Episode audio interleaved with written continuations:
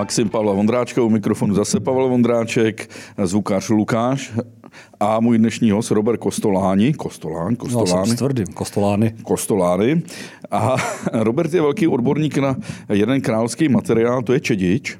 A budeme se dneska bavit o čediči, ale m, přinesl si tady úžasný popelník, který je e, vytavený z čediče, a taky špek a taky víno. A taky si mi ukázal obálku e, časopisu Vogue, kde si byl na titulní straně. Když se tohle všechno dá dohromady, tak ještě k tomu musíme říct, že jsi z Karlovarského kraje, e, nejhorší z nejhorších, že máš stejný břicho jako já, hrajeme taky spolu golf a máme taky stejné, stejné problémy doma. Ahoj, Roberte. Ahoj, Pavle. Prosím tě, eh, eh, Existuje na světě více fabrik, než je fabrika Eutit ve Staré vodě, která taví čedič a dělá z toho eh, ty proslulé dlaždice, které dneska vidíme v mnoha kavárnách, lihovarech, pivovarech, vinárnách. Určitě existuje. Máme historicky nejdelšího nebo nejstaršího konkurenta v Německu, který má výrobu v Polsku. Potom to jsou bývalé podniky v Rusku, na Ukrajině a někde na Urale a potom v Indii. Ten, ten čedič, to je v podstatě, nebo ty čedičové dlaždice, které my známe, kolik tvoří uh, procent uh, z toho portfolia? Hm, těch dlaždic není moc procent, já bych to typoval tak někde ke 20% toho našeho obchodu a zbytek to jsou eh, materiály, které se používají ve stavebnictví, v kanalizacích a v energetice, v průmyslu. Ale víš, co mě zaujalo? Ty jsi mi jednou říkal, když jsme hráli na golfovém hřišti Kinžvar, který mimochodem doporučuji, naprosto skvělé, fenomenální. Ale ty jsi mi říkal, že eh, nejvíc dodáváte pro ty uhelné elektrárny. Jo? A já jsem vůbec nevěděl, že vlastně tyhle ty roury a různé ty násypky a všechno, že to se dělá z čediče, že je to údajně desetkrát mm, trvanlivější než nějaká ocelová roura. Určitě jo. Říkáme, že je nejméně čtyřikrát víc vydrží než ta nejlepší legovaná ocel. Ale životnost v praxi překračuje i 20krát životnost oceli, i víckrát. No a e, nemáte teď uh, stažený kalhoty, z, jak se říká, stažený kalhoty z Green Dealu, který by měl třeba během následujících 10-15 let co nejvíce omezit uh, teplárny a elektrárny na fosilní paliva? Ale určitě máme. Ten boom tady začal už v roce 2015, kdy uh, přestaly investice do uh, plánování nových tras. V elektrárnách se ten čediš používá jako vyložení trub na vedení popílků a na vedení různých materiálů abrazivních. A tady s tím útlumem to bylo vidět, že se nám až o 70% zroutil trh u našich klasických partnerů v Anglii, v Německu a v Evropě, protože tady ten Green Deal prosazovali nejvíc, tak ty investice se omezily a začaly prostě jenom opravy ale jakoby z toho určitě nemáme, protože jsme chytře se začali věnovat i vývoji různých jiných eh, prvků pro jiný odvětví. Především to byla kanalizace a ta nám dneska tvoří podstatnou část toho obchodu v tuzemsku minimálně, protože v tom světě je to těžký se prosadit, eh, je těžký tam dělat marketing, ale postupně se to nějak lepší. Hele, těch továren, který ta, ta výčedič je teda v Evropě 4-5. Ne, jedna. Jedna. Jedna, my jsme v Evropě a druhá je v Polsku. Druhá je v Polsku. Jasný. My jsme vznikli v roku 1951, v Polsku to udělali v roce 52. A pak jsou teda v Rusku za Uralem, tak, si říkal, a nějaká a v, Čína. ještě v Číně samozřejmě. Takže vy a Poláci vlastně máte 100% vlastně dodávek pro Evropu? Když si... Určitě se dá říct pro celý svět, kromě té Indie, která dodává relativně nekvalitní uh, trouby, dlaždice kupují od nás, Číňani taky dělají trouby, tam se na tu kvalitu moc nehledí, tak to dodáváme po celém světě. Eh, my ještě, na rozdíl od té naší konkurence, která je v Polsku, tak ten náš materiál na pohled i kvalitativně je nesrovnatelně lepší. To je prostě úplně jinak. No ne, já jsem samozřejmě vyrůstal v těch eh, západních Čechách, chalupa Tři sekery, u Mananských lázní, vedlejší vesnice Stará voda, kde Eutit jako sídlí, tak eh, to je moje vizuální dětství, protože všude byly ty dlažby. Každý záhon, každá trubka, kam si kopl, vykopl si čedičovou dlaždici, jasný.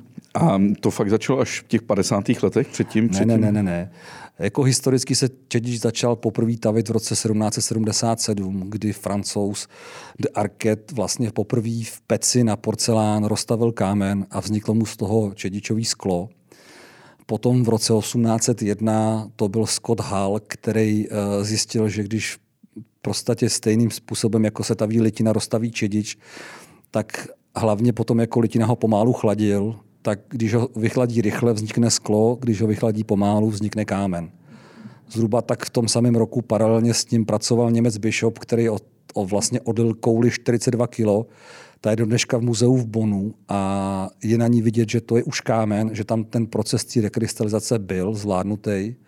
A potom v roce 1878 si to nechal François Ribé z Francie patentovat jako čediš pro průmyslový použití, protože ten přírodní materiál, který je jako kámen, tak když ho chceš opracovat do nějakého tvaru, tak ho musíš štípat. Dneska ho řežeme poměrně kvalitně na krásné plátky, já z toho vyřezávám suvenýry, žraločí ploutve, medaile, ale dřív samozřejmě ty uh, řezací kotouče a ta technika nebyla taková, tak se to štípalo a on vlastně eh, chtěl využít vlastnosti toho čediče pro průmysl, tak si to nechal patentovat a potom někdy v roce 1913 francouzská společnost eh, kompanie Generál Dubazalt za, za, založila firmu a v roce 1923 tam tavilo 10 tun čediče denně a dělali z toho izolátory na elektrické vedení.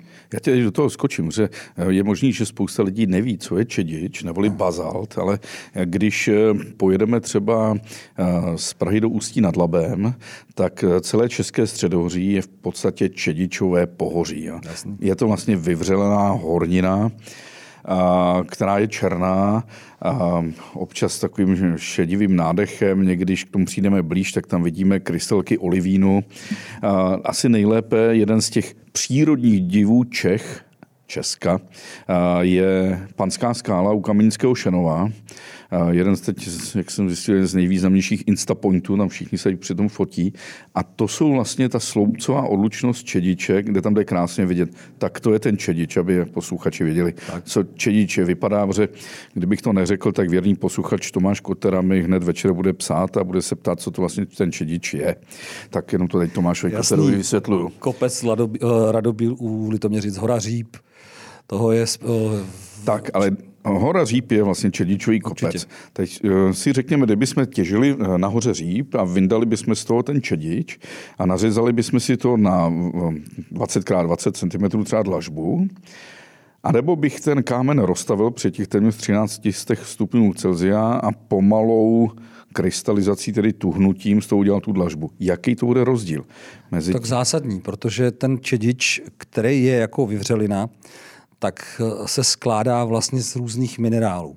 Ten uh, jakoby parametr toho čediče, když vlastně v zemi je magma, to, co se dostane na povrch, je láva a ta láva podle toho, kolik má v sobě uh, SiO2, uh, takže vlastně oxidu křemíků, tak je podle toho kyselej. A podle toho, čím víc je ten čedič kyselejší, tak tím pomalejš teče a tuhne.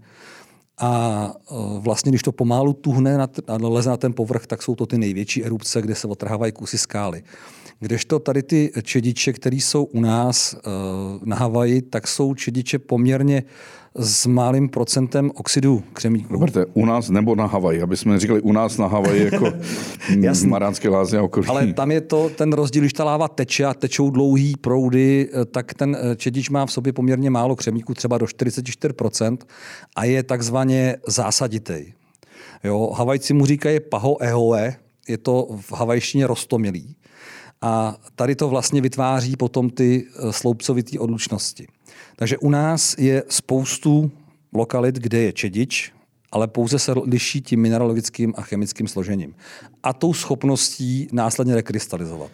Prosím tě, kdo zná severní Čechy, například eh, českou kamenici, tam nad tím je lom, myslím, že se jmenuje Zlatý vrch, ehm, je podobný tý panský skále Kamenského Šenova a tam jsem se dočetl na té naučné stezce, že se ten, ta sloupcová odlučnost čediče těžila a odvážela se do Holandska, kde se z toho dělali eh, vlnolamy. vlnolamy jo? Takže vlastně český čedič tamhle zabraňuje Holanděnům, aby se utopili eh, před mořem. Ale v západních Čechách, kromě komorní hůrky, že nejmladší sopky, si moc neuvědomuji, že by tam byly nějaké významné čedičové vrchy. Oni jsou skovaní, jsou to kopce, které nejsou vidět. Ale já bych se vrátil k té tvý otázce, jaký by byl rozdíl mezi tím no, tou uřízlou dlaždicí. A krom toho ten čedič obsahuje nějakou zbytkovou skelnou fázi, která tím, že se rozstaví a pomálu chladne, tak se pomálu rozprostře po celém profilu. A jenom na tom povrchu zůstává ten mikron toho čedičového skla, který vidíš na tom popelníku tady. Kdežto na té dlaždici, kterou by si vyřezal z té hory říp, by to mělo tenhle ten o, o, zhruba tuhle tu barvu, šedou, bez toho Držím v ruce takový nádechu. krásný oblázek. Tohle je čistý čedič. To je čistý čedič, z kterého my jsme pomocí mlecích bubnů odstranili ten mikron toho skla, který dává té naší dlažbě tu charakteristickou barvu. Jednou to je modrý, jednou to je černý, podle toho, jak to chladne, tak tohle to je omletý. Tak takhle by vypadal ten uřízlej kámen.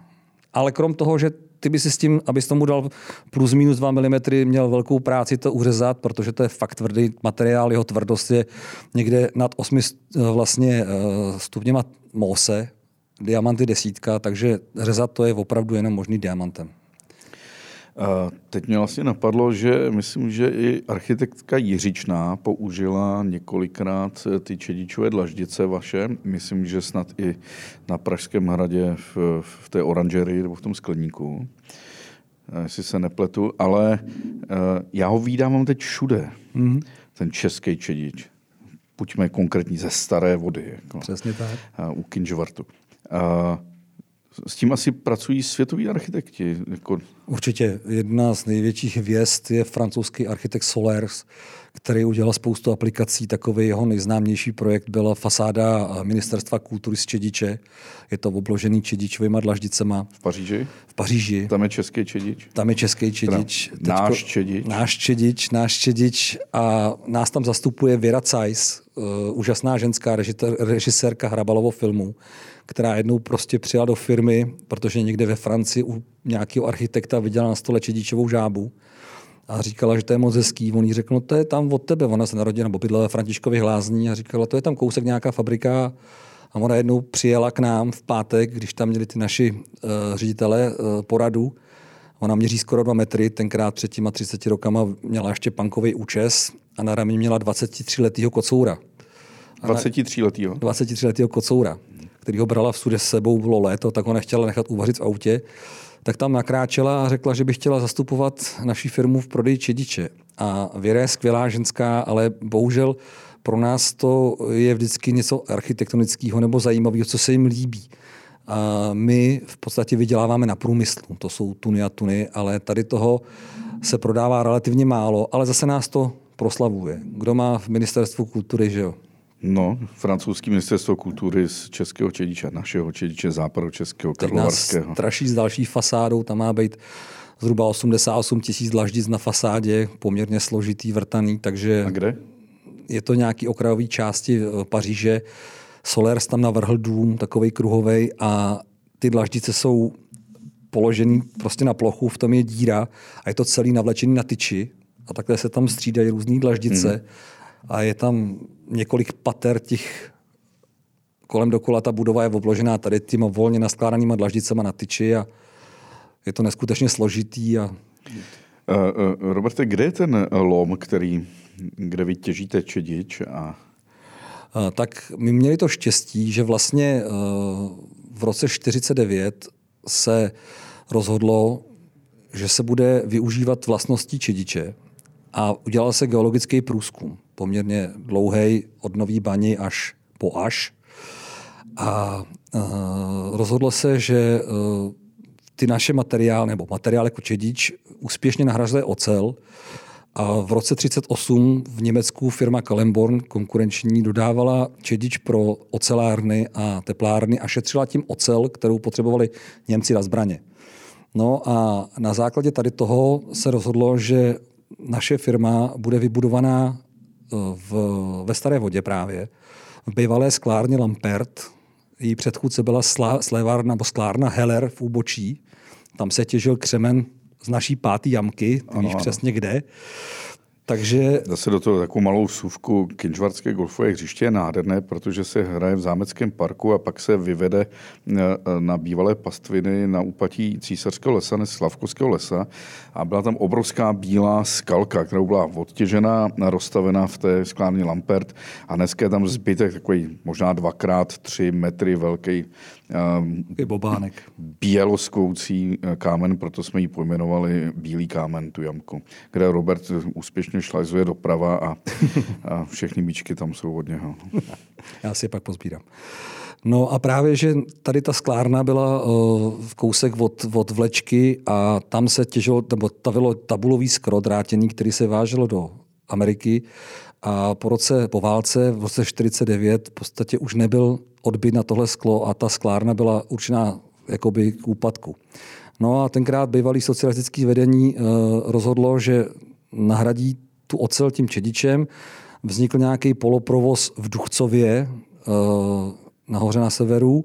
Tam se dělaly laboratorní zkoušky a upravila se technologie a v roce 50 se zprovoznila tahle ta sklárna, předělala se na výrobní linku na Čedič a na Silvestra roku 50 vytekla první láva, skrocená, my tomu říkáme skrocená láva, a hned na začátku roku 51 se začaly produkovat čedičové dlaždice a trubky pro průmysl. Takže vlastně proto to je ta stará voda, protože to bylo na místě, kde v podstatě taky bylo 100 lidí zaměstnaných v té bývalé sklárně ze Žandova, z Mariánek, z Chebu a jejich manželky pracovali v lázeňství. A pokud by tyhle ty lidi museli propustit, tak by nastal odliv výrobní kapacity lidí a ty manželky by z toho odešly a tohle tenkrát jako hmm. nechtěli dopustit, tak proto to byl jeden z důvodů. A to už se jmenovalo Eutit v té době? Nemenovalo se to ještě Eutit, tenkrát to byl nějaký podnik, tady si snad vzpomenu, Není, není podstatný, ale proč se to jmenuje eutit? Eutit se to jmenuje proto, že eh, je to odvozený od stavu, kdy láva je ještě tuhá a tekutá a to mezistádium mezi nimi jmenuje se eutetikum. Tak je to eutit. A ten název se začal používat až v roce 93. No a 1993? 1993. A vlastně ten náš čedič, ten uh, slapanský, tak uh, se dovážel, původní výrobce ho dovážel z Libochovan, z Lomu, a z, z dolu Breha v Nový baně na Slovensku, takže se to vozilo přes celou republiku. A tady ty, tady ty vlastně uh, dopravní vzdálenosti byly poměrně velikánský. A takže se rozhodlo, že, že uh, ty náklady jsou tak velký a nějakým způsobem to uh, tak se našlo blížší ložisko. No. Hroutilo toho budovatelské představy socialistický, tak dali za úkol právě geologům eh, Voldánovi a Kopeckýmu a mineralogům, aby našli lepší lokalitu a ta se našla právě 30 km zhruba od staré vody v lomu Slapany u Chebu. To je kousíček vzdušnou čarou od hranic a tam se těžil lom. Je tam starý lom, kde se těžilo hlubině, bylo to pod úroveň terénu, ten je v současné době zaplavený, je to krásný, zatopený lom na, na potápění, když se podaří, tak jsou tam krásné ponory. No a potom se otevřelo nový ložisko, kousek od toho starého lomu a ten je vlastně náš. Teď jenom odskočím trochu od toho eutitu, od Čidiče. Ty jsi mi ukazoval fotku, která vyšla eh, v časopisu Vogue kde je taky ponor. A tam ty děláš eh, toho krasoplavce. Jak, jak to vzniklo? Já jsem se díky Čediči vlastně dostal ke všemu, co teď mám, ať je to golf, potápění nebo cokoliv. I k a, manželce? Uh, ne. ne. Manžel jsem se dostal kvůli v podstatě, uh, ale možná taky. To mělo svůj vývoj čedičovej. no, takže... Skrocená. skrocená láva. uh, já jsem uh, někdy v roce 2005, já jsem se chtěl celý život potápět, ale měl jsem vrozenou srdeční vadu, tak mi to doktoři zakazovali a říkali, že se potápět nemůžu. A jeden z mých zákazníků a kamarádů řekl, že pořádá školení v Egyptě o, o cementových maltách a abych jel s ním, tak jsem prostě šel za doktorem, říkám, doktor, já si chci dělat potápěcký kurz, on mi to vymlouval. Udělal jsem si kurz a vlastně díky tomu čediči jsem začal potápět a díky tomu potápění jsem se poznal s Ludskou Drlíkovou, fantastická fotografka a kamarádka, která fotí uh, lidi a celebrity pod vodou v bazénech a v moři. A protože jsme kamarádi, jak jsme jí často pomáhali, já jsem byl vlastně u vzniku jejich prvních fotek na hotelu Horizont na Šumavě, kde jsme jí dělali křoví a tahli jsme jí tam látky a pomáhali s olovama. A jednou mi zavolala, že by chtěla pomoct, potřebovala by pomoc, že fotí fotku podvodní cirkus. A my jsme tam přijeli jako tým s manželkou a s dcerou a když viděla, že mám naprosto stejný plavky, jako má její model Laco ze Slovenska, tak řekla, hele, já mám geniální nápad. Hnedka ráno si ho koupit do Obilano a na té fotce já vlastně v plavkách pruhovaných tahám za jeden konec lana, na druhém konci je laco a na něm stojí balerína, modelka Žela, Želmíra Macháčková, fantastická ženská a vznikla fotka Podvodní cirkus. No a Luzka to přihlásila do soutěže uh, Vogue vlastně o, o fotku, vyhrála fotku dne a byli jsme na titulní stránce. No výborně. Takže Teď mě, ještě, model. Jsi model. Děkuju, že jste doposlouchali až sem. Zbytek podcastu musím vás odkázat na info.cz, kde můžete mít samozřejmě zaplacený všechny podcasty, který info.cz dělá. Díky.